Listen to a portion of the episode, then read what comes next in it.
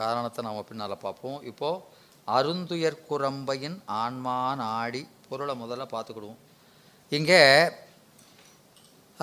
இந்த உடம்பை, குரம்பைனானது உடம்பு, இதை எப்படி சொல்கிறாரு? வெறும் உடம்புன்னு சொல்லாமல் அருந்துயர்குரம்பை என்று அடை சேர்த்து சொல்கிறார். ஏன்னா இந்த உடம்பு நமக்கு விளக்குன்னு படித்தோம். எங்கே படித்தோம்? இதை விளக்குன்னு தானே பார்த்தோம். உடம்பை போடலை பார்த்தோமா இல்லையா? நேற்று எழுதி போட்டோமா இல்லையா? விளக்கு நாலாநூறு பாவில் இருக்குது. மாயா தனு விளக்கு அப்படின்னு வருது. அப்போது விளக்கு என்பது விளக்கம் செய்வதை போய் அது துயரம்னு சொல்லலாமா? உதவி செய்கிறவனை போய் உபத்திரம்னு சொல்லலாமா? சொல்லலாமா? இப்படித்தான் சார் நாம் சொல்லிக்கிட்டு இருக்கோம். சொல்லலாமா ஐயா? அதனால் என்ன தப்பு? நாம் தான் சொல்லுவோமே.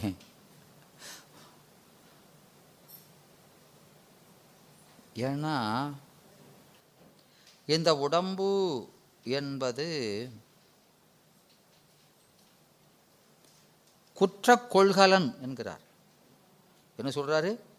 குற்றக்கொள்கலன், வினையால் வந்தது, நாம் செஞ்ச பாவத்தின் பரிசு, பாவத்தின் சம்பளம் ஒருத்தன். ஆமாம், நாம் செஞ்ச பாவத்துக்கு வந்த பரிசு தான் இந்த உடம்பு.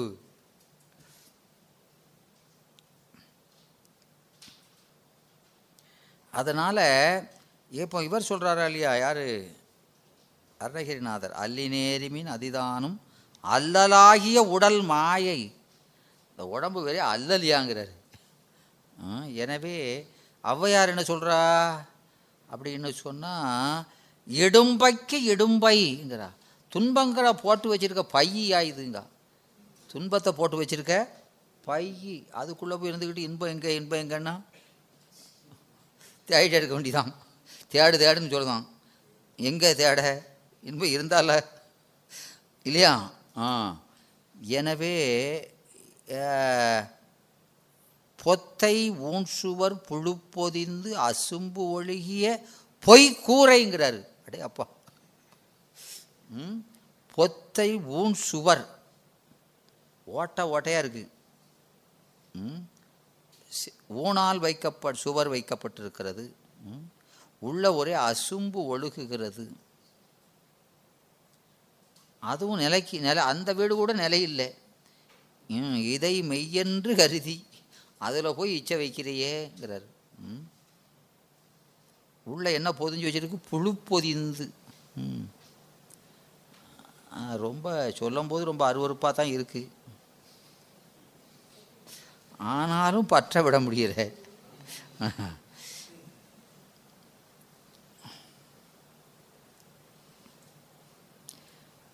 இங்கு உந்திரம் மறந்துங்கு உந்திரம் மறந்துங்கு இருள் புரிந்த யாக்கையிலே கிடந்து எய்த்தனன்கிறார். இருள் புரி இருள்னது துன்பம். இருள் என்றாலே துன்பம். அடைக்கல பத்தில் சொல்கிறாரா இல்லையா? அடைக்கல பத்து.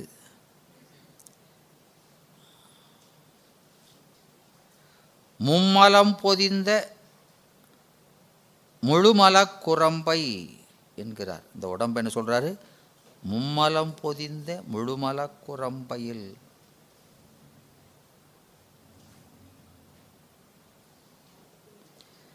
இரட்டை வினையாயதோர் உடற்சிறை என்று அருணகிரி பெருமான் திருவகுப்பில் சொல்கிறாரு.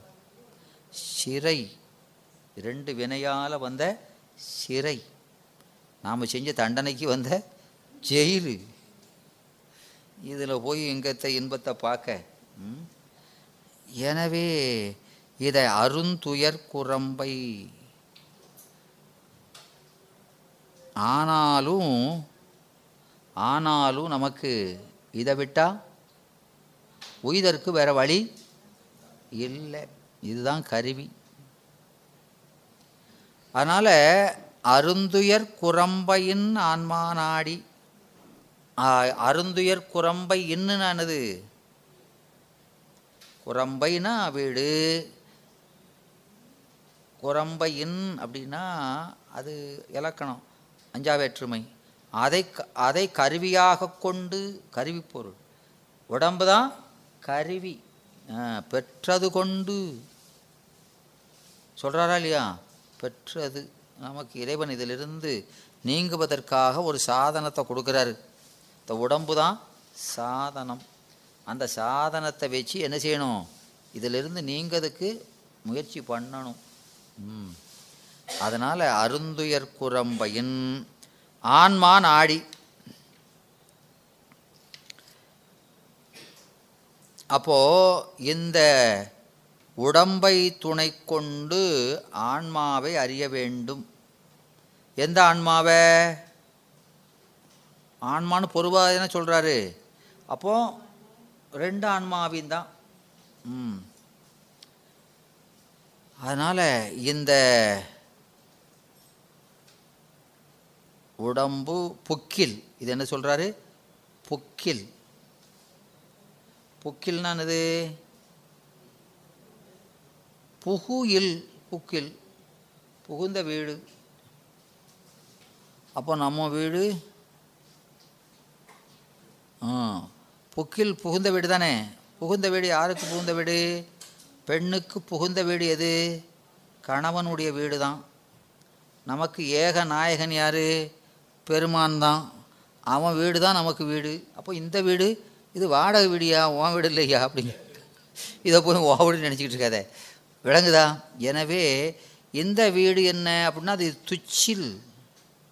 இது என்னது? துச்சில். துச்சில்னா என்ன? துச்சமான எழிந்த வீடு. ம் இந்த உடம்பு அது துச்சில் என்பது எழிந்த மட்டுமல்ல, அது ஒண்டி குடித்தனம். ஒண்டி குடித்தனம்னா தெரியுமா? ஒண்டி வாழ்வது, பிறரை சார்ந்து வாழ்வது. யாருக்குள்ள வீடு அது? அப்போ அது வீட்டுக்காரன் வேற இருக்கான், அந்த வீட்டுக்கு வேற ஆள் இருக்கான். யார் அவன்? வாதம் பித்தம் சிலேட்டு போங்க. அந்த வீட்டுக்காரன் யாரா? வாதம் பித்தம் சிலேட்டுமம். அவன் வீடு இது எது? இந்த உடம்பு. அதில் போய் நீங்கள் ஒண்டி இருக்கீங்க, வேறு வீடு கிடைக்காம அதில் கொஞ்சம் காலத்துக்கு இருந்துக்கிட்டு தம்பான்னு போயிருக்கீங்க. அப்போ அவனை எப்படி போகணும்? வீட்டுக்காரங்கிட்ட ரொம்ப அட்ஜஸ்ட் பண்ணி போகணும், போகணுமா இல்லையா? அப்போ நீங்கள் அவனுக்கு யார்? விருந்தாளி இல்லையா? அப்படி தானே? ஆ அதைத்தான் நமக்கு மணிவாசகர் சொல்கிறாரு. ம் நோய்க்கு விருந்தாயே, நோய்க்கு விருந்தாயே. ம் ஒருத்தர் விருந்தாளி வந்தால் என்ன செய்வாங்க? ஏம்மா உங்கள் வீட்டுக்கு நான் வந்துட்டேன், என்ன செய்வீங்க? வந்து பாருங்க தெரியுங்களோ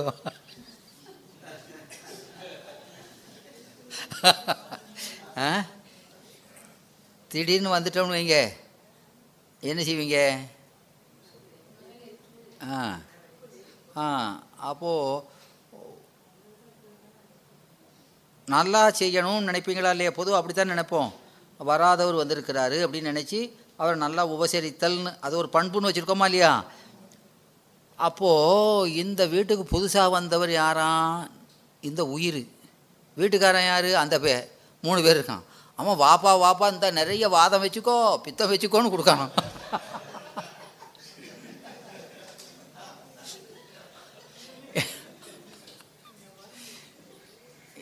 எனவே அவன் அப்படி நோய்களை நிறைய மலிவாக கொடுக்கான், நோய்களை மலிவாக கொடுக்குறாரு. எனவே அதை கூட நீங்கள் கொடுத்தாலும் அதை அட்ஜஸ்ட் பண்ணிட்டு வேண்டாம்னு சொல்ல முடியாது. நல்லா இல்லாட்டான்னு நினைச்சணும், நல்லா இருக்குன்னு சொல்லி தான் சாப்பிடணும்.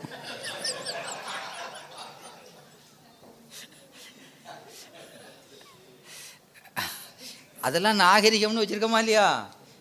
அப்படி தான் இருக்க வேண்டியிருக்காங்க. அந்த வீட்டில் எப்படி இருக்கணுமா? ஆ கொடுக்கதை வாங்கி அனுபவிச்சுக்கிட்டு.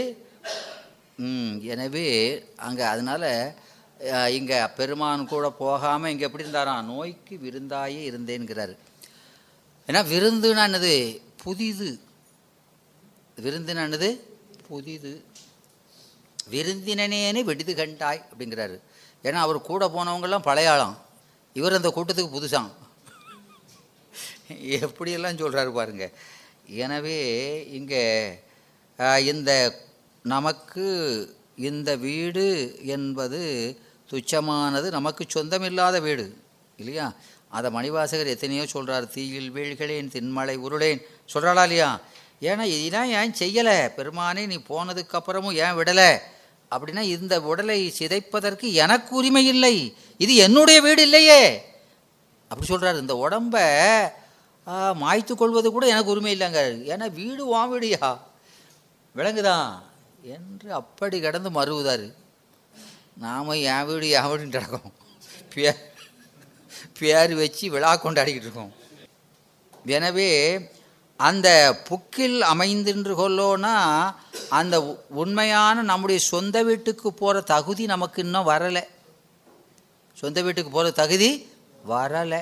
அதனால் அமைந்தின்று கொள்ளோ, அதனால் கிடைக்காதனால எங்கே இருக்கோம், இந்த வாடகை வீட்டில் கிடக்கும் அப்படின்னு சொல்கிறாரு. அப்போது நாம் எப்போதும் நம்ம கருத்து எதில் இருக்கோம், எப்படியாவது ஒரு சொந்த வீட்டுக்கு போயிடணும்னு இருக்கணுமா இல்லையா, அந்த நினப்பு நம்மகிட்ட இருக்கணும். வாடகை வீட்டில் இருக்கும்போது என்ன இருக்கணும், இதுதான் நமக்கு தஞ்சம்னு இருக்காதே என்பதை உணர்த்துகிறார் திருவள்ளுவர்.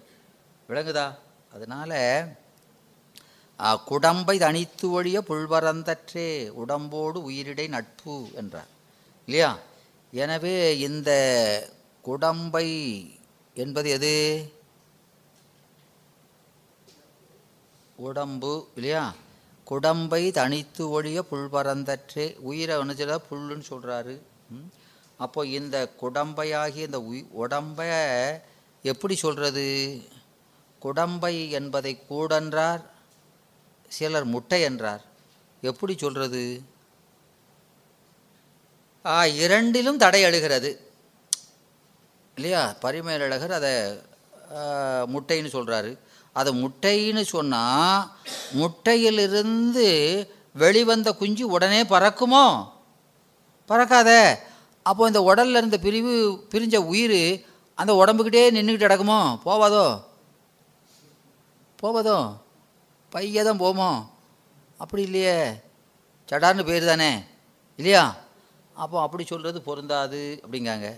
சரி கூடு அப்படின்னு சொன்னோம்னா கூட்டிலேருந்து பறவை போன மாதிரினா பழடி திரும்பி வந்துடுதையா அப்படிங்க.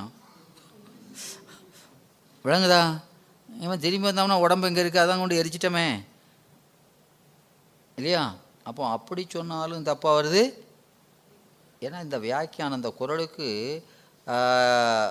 உரை எழுதுகிறாங்க, ரெண்டு விதத்துக்கும் எழுதுகிறாங்க, ரெண்டையுமே மறுக்கப்படுகிறது. அதுக்கு நம்ம கவிராட்ச கச்சியப்பர் அதுக்கு ஒரு சா அதுக்கு ஒரு சமாதானம் சொல்கிறார். கச்சியப்பர் தெரியுமில்லாமா, நம்ம சிவஞான முனிவருடைய மாணாக்கர். கவிராட்ச கச்சியப்பர் சொல்கிறார், இரண்டும் சரி, சண்டை போடாதீங்கங்காரு, ரெண்டும் சரிதான். எப்படியா சரி அப்படின்னா, நீங்கள் அதை கூடென்று கொள்ளின் பறவையை கோகிலம் என்று கொள்க. விளங்குதா? கூடுன்னு வச்சாங்கன்னா குயில்னு வச்சுக்கோங்க பறவையை. குயில் படி முட்டையை போட்டுனா படி அந்த கூட்டுக்குள்ளே எட்டி பார்க்காது இல்லையா, காக்கா கூட்டில் தானே போடும், அப்படி வச்சுக்கோ. இல்லை முட்டைன்னு வச்சா அதை சாதக புல்னு வச்சுக்கோ. சாதக புல் வந்து ஆகாயத்தில் பறந்து போட்டிருக்கும் போதே முட்டையிடும், அது கீழே வர்றதுக்குள்ளே பொறிஞ்சு குஞ்சு பறந்துடும். அப் முட்டைன்னு சொன்னால் அப்படி சொல்லு, கூடுன்னு சொன்னால் இப்படி சொல்லு, பறவையை மாற்றிக்கோ. பறவை இது குயில்னு வச்சுக்கோ, இல்லை இதை சாதக பறவைன்னு வச்சுக்கோ, ரெண்டும் சரிதான் என்று அருமையாக ஒரு விளக்கத்தை நமக்கு தருகிறார். விளங்குதாமா? எனவே இந்த உடம்பு அருந்துயர், இந்த குரம்பை துயரம் இருந்தாலும் இதுதான் நமக்கு சாதனம். எதுக்கு? இந்த பிறவியிலிருந்து துன்பத்திலிருந்து நீங்குவதற்கான சாதனம் இல்லையா. அதனால் இந்த குரம்பையை கருவியாக கொண்டு ஆன்மாவை நாடி ஆன்மாவை அறியணும், பரமான்மா ஜீவான்மாவை அறியணும். அதுக்கு ஏது எதுன்னா இந்த உடம்புங்கிறார். அப்போ இந்த ரெண்டையும், இந்த ஆன்மாவையும் ரெண்டு ஆன்மாவையும் உடம்பை வச்சு எப்படி அறிகிறது, நம்மையும் நம்முடைய தலைவனையும் உடம்பை வச்சு எப்படி அறிகிறது அப்படின்னா, இப்போ நாம் சிவஞான போத முதல் நூற்பாவில் இறைவனுடைய இருப்பை அறிவதற்கு ஏது எது?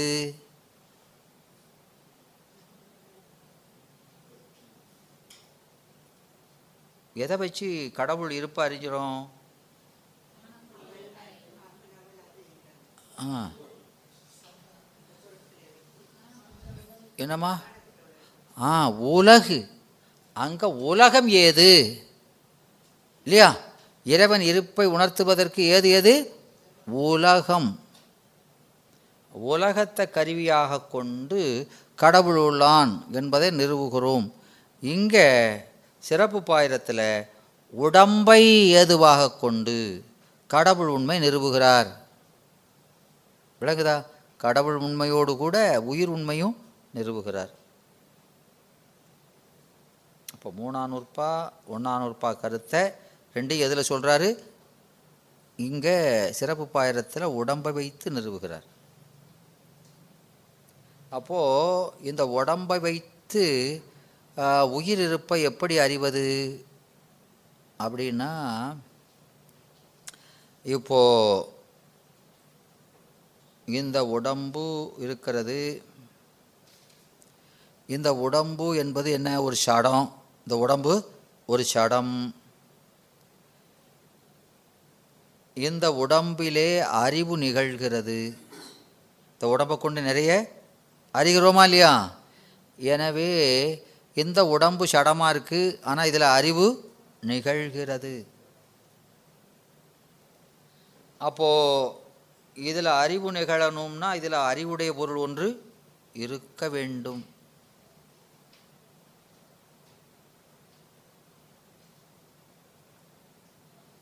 அந்த பொருள் இல்லைன்னா இந்த உடம்பு என்ன செய்ய மாட்டேக்கு? அறிய மாட்டேக்கு இல்லையா? உடம்பு சடமான போது அங்கே என்ன இல்லை? உணர்வு இல்லை இல்லையா? அப்போது ஒரு பொருள் உள்ளே இருந்தால் இந்த உடம்பு என்ன செய்யுது?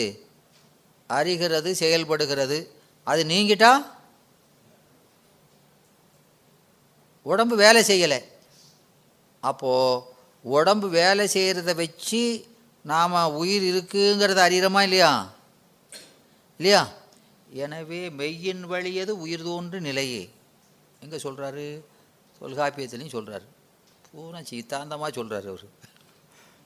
ம் அவர் இலக்கணம் சொல்ல சொன்னால் என்ன சொல்கிறாரு? பூரா சித்தாந்தமாக சொல்லி வைக்காரு. ம் மெய்யை வச்சு உயிரை பாருங்காரு. ம் மெய்யின் இயக்கம் அகரமோடு சீவனம். உடம்பு வேலை செய்து எதை வச்சு பாரு? உயிரை வச்சு பார்த்துக்கலாங்காரு. பூரா நம்மாழ்த்தனமாக அவரு பூரா அதை தானே சொல்கிறாரு இல்லையா? ஆ எனவே இந்த உயிர் இருந்தால் உடம்பு இயங்கும் அப்படிங்கிறாரு. ம்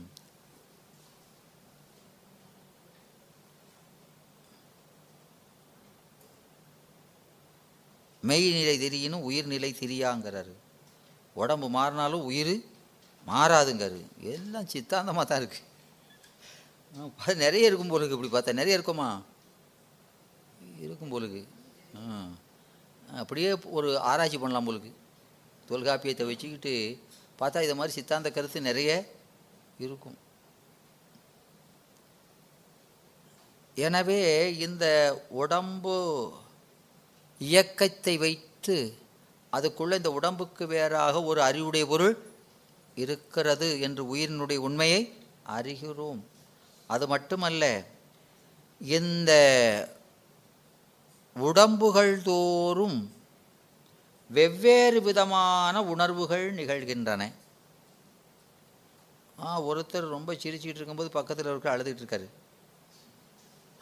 அப்படி தானே? பக்கத்து வீட்டுக்காரர் ரொம்ப சிரிச்சாங்கன்னா இவனுக்கு ரொம்ப வேறு ஒன்றுமே வேண்டாம். அவன் சிரிச்சானாலே இவனுக்கு அழுக வந்துடும். அப்படி தானே இருக்குமா? ஆ வேறு ஒரு காரணமும் வேண்டாம். அவனுடைய சிரிப்பை இவனுக்கு அழுகைக்கு காரணமாகிடும். அதான பொறாமைங்கிறோம் இல்லையா? பொறாமைன்னா என்னதுமா? பொறாமை பொறாமைன்னு எனக்கு எங்களுக்கு என்னன்னே தெரியாது சார்.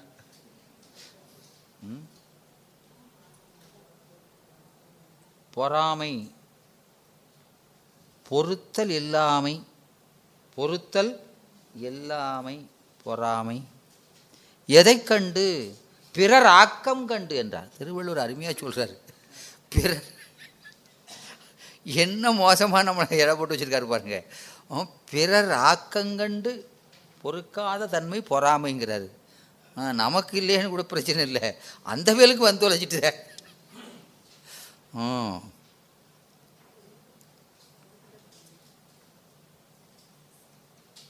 எனவே அப்போது இந்த உடல்கள் தோறும் வெவ்வேறு உணர்வுகள் நிகழ்வதாலே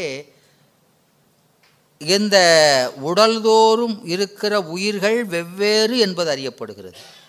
ஏன்னா ஒரே உணர்ச்சி எல்லாத்திலும் இருந்ததுன்னு வைங்க, ஒரே ஆள் தான் பிச்சு பிச்சு வச்சுருக்கான்னு சொல்லலாம் உயிரை.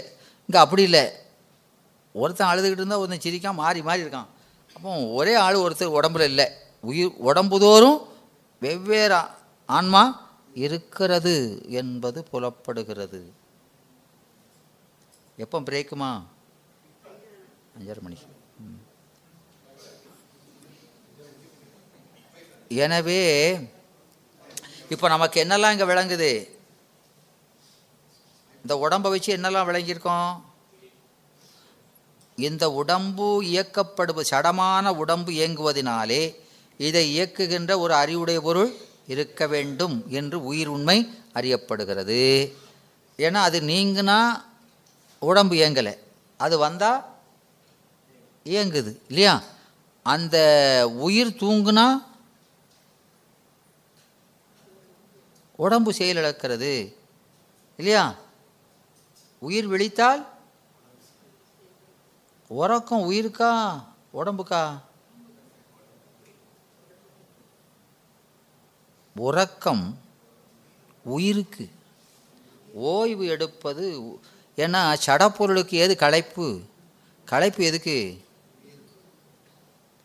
இந்த பயதான் களைச்சி போயிருந்தான், இவனுக்கு தான் தேவைப்படுது. ஏன்னா ஆன்மா அந்த சுணுமுலை சுளுத்தின்னு சொல்கிறோமா இல்லையா, சுணுமுலையில் போகிறது பேர் தான் உறக்கம். எனவே நமக்கு இறப்புலாம் தானே கொடுக்குறாரு. இறப்பு எது கொடுக்குறாரு அப்படின்னா அந்த ஆன்மா இழைக்கு.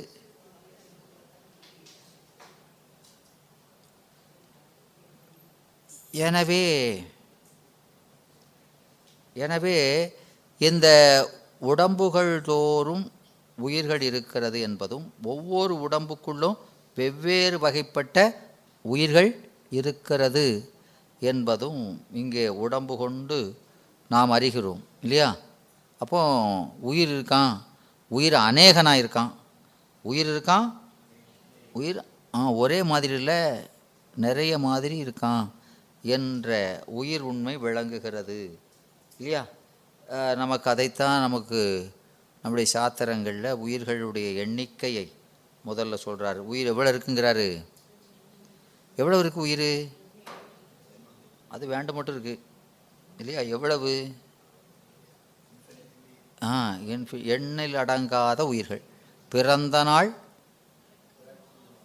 மேலும் பிறக்கும் நாள் போலும் அப்படிங்கிறதுனால என்ன உணர்த்துகிறார்?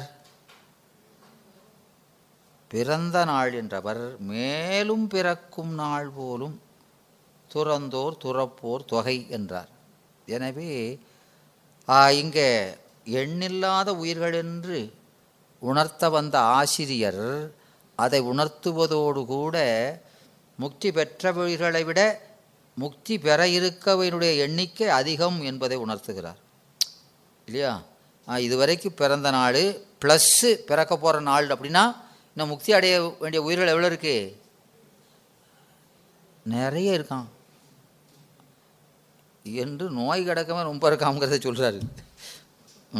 எனவே அப்படி சொல்லி ஆசிரியர் இந்த எண்ணில்லாத உயிர்கள் எத்தனை வகையாக இருக்கிறது?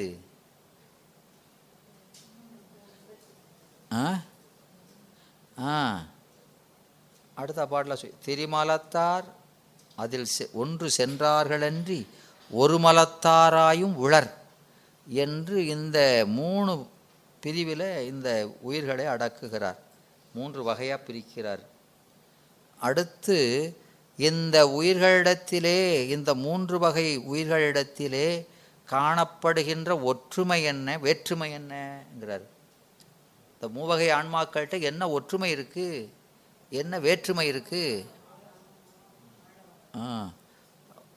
ஒற்றுமையாவது மூன்று வகை ஆன்மாக்களுக்கும் ஆணவம் என்ற ஒன்று இருக்கிறது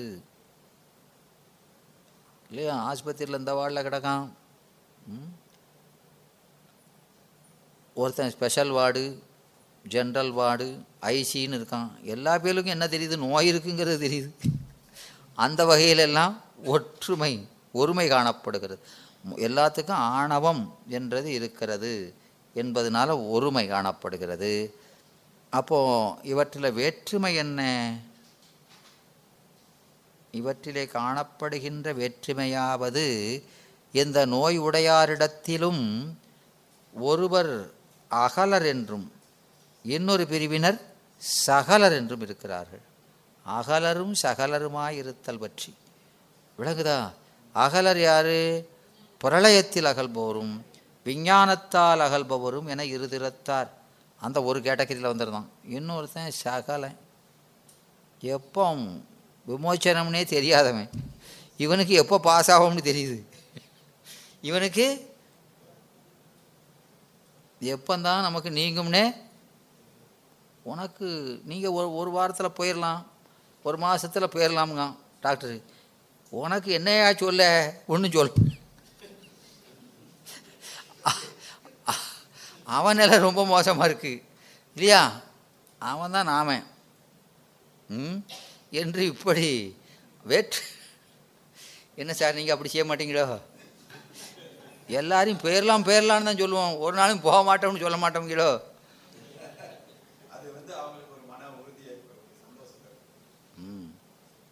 நமக்கும் முத பாட்டே தானே சொல்கிறாரு. என்ன சொல்லிட்டாரு? துறந்தோர் துறப்போர், முக்தி அடைந்தவர் அடைய இருப்பவர் என்று பிரித்தார்.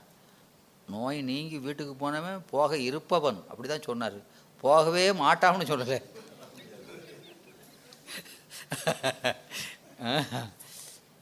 எல்லாம் உங்கள் டெக்னிக்கை தான் பெருமானே பயன்படுத்துகிறாரு. எனவே இந்த ஆன்மாக்கள், ஏன்னா இந்த ரெண்டு பேருக்கு சகலர் பிரளயாகலருக்கு, இந்த பிரளயாகலர் விஞ்ஞானகலர் ரெண்டு பேருக்கும் தனக்கு இந்த இந்த நோயிலிருந்து நீங்கி முக்தி பெறுவதற்கு எது துணை என்பதை அறிவார்கள். இவங்க ரெண்டு பேருக்கு என்ன இருக்குது? நீங்குவதற்கான வழி தெரியுது. இந்த பேருக்கு வழியே தெரிய மாட்டேங்குது, எங்கே போகணும்னே தெரியல. துணை தோன்றலர் இவர் யார்? சகலர் துணை தோன்றலர். எதனால்? தொத்து உண்மையான். தொத்து எது? மாயை என்ற கொத்து. அந்த மாயாத கொத்து வந்து மறைப்பதால் இவனுக்கு என்ன இல்லை, எங்கே கூடி வெளியில் போகணும்னு தெரியல. ரூமுக்குள்ளே வந்து அகப்பட்டுட்டு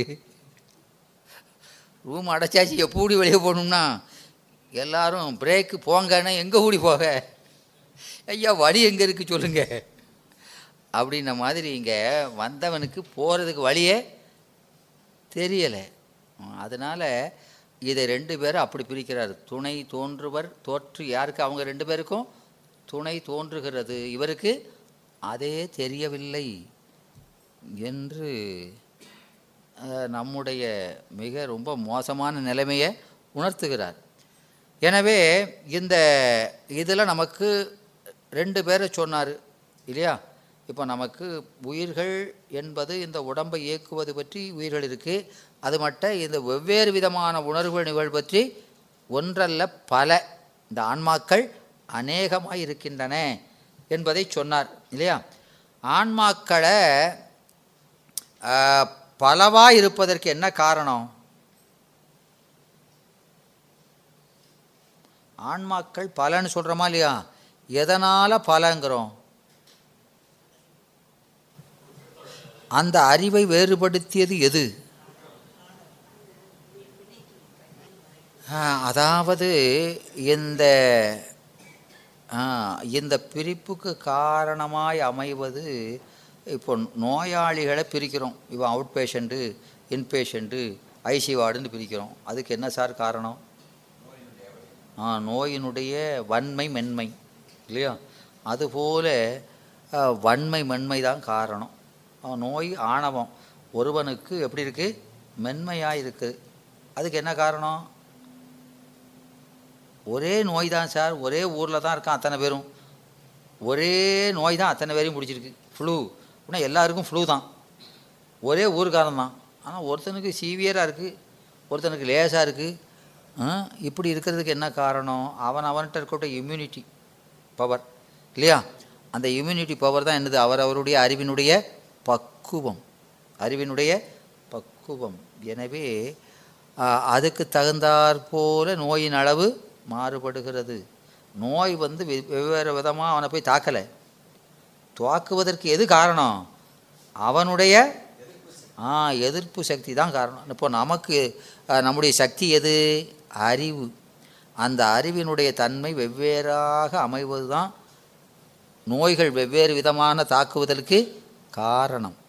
ஆணவம் வந்து ஒவ்வொருத்தையும் ஒருத்தனுடைய தீவிரமாகவும் ஒருவன்ட்ட மென்மையாக இருக்கிறதுக்கு காரணம் நம்முடைய அறிவினுடைய தன்மை தான் இல்லையா? அப்போது இந்த ஆணவம் ஆயிரம் முகத்தான் ஆணவம் மறைக்கும் என்று நம்முடைய நூல்கள் சொல்கின்றன. எனவே இந்த ஆணவம் இவனை இப்படி மறைக்கும், இவனை இப்படி மறைக்கணும்னு அப்படி அது கருதி மறைப்பதற்கு அதுக்கு அறிவு கிடையாது. அப்போ அதுக்கு என்ன காரணம்? அவரவருடைய அறிவினுடைய தன்மை. அதுதான் இலக்கணம் இல்லையா? இலக்கணத்தால் வேறாகாதபடி இலக்கியங்கள் பலவாதல் செல்லாதாம் என்கிறார் இல்லையா? எனவே இந்த ஆன்மாக்கள் பல என்று சொல்வதற்கு என்ன காரணம்? அவற்றின் இயல்பாகிய அறிவு ஒன்றுக்கு ஒன்று வேறுபட்டிருப்பதுதான் காரணம்.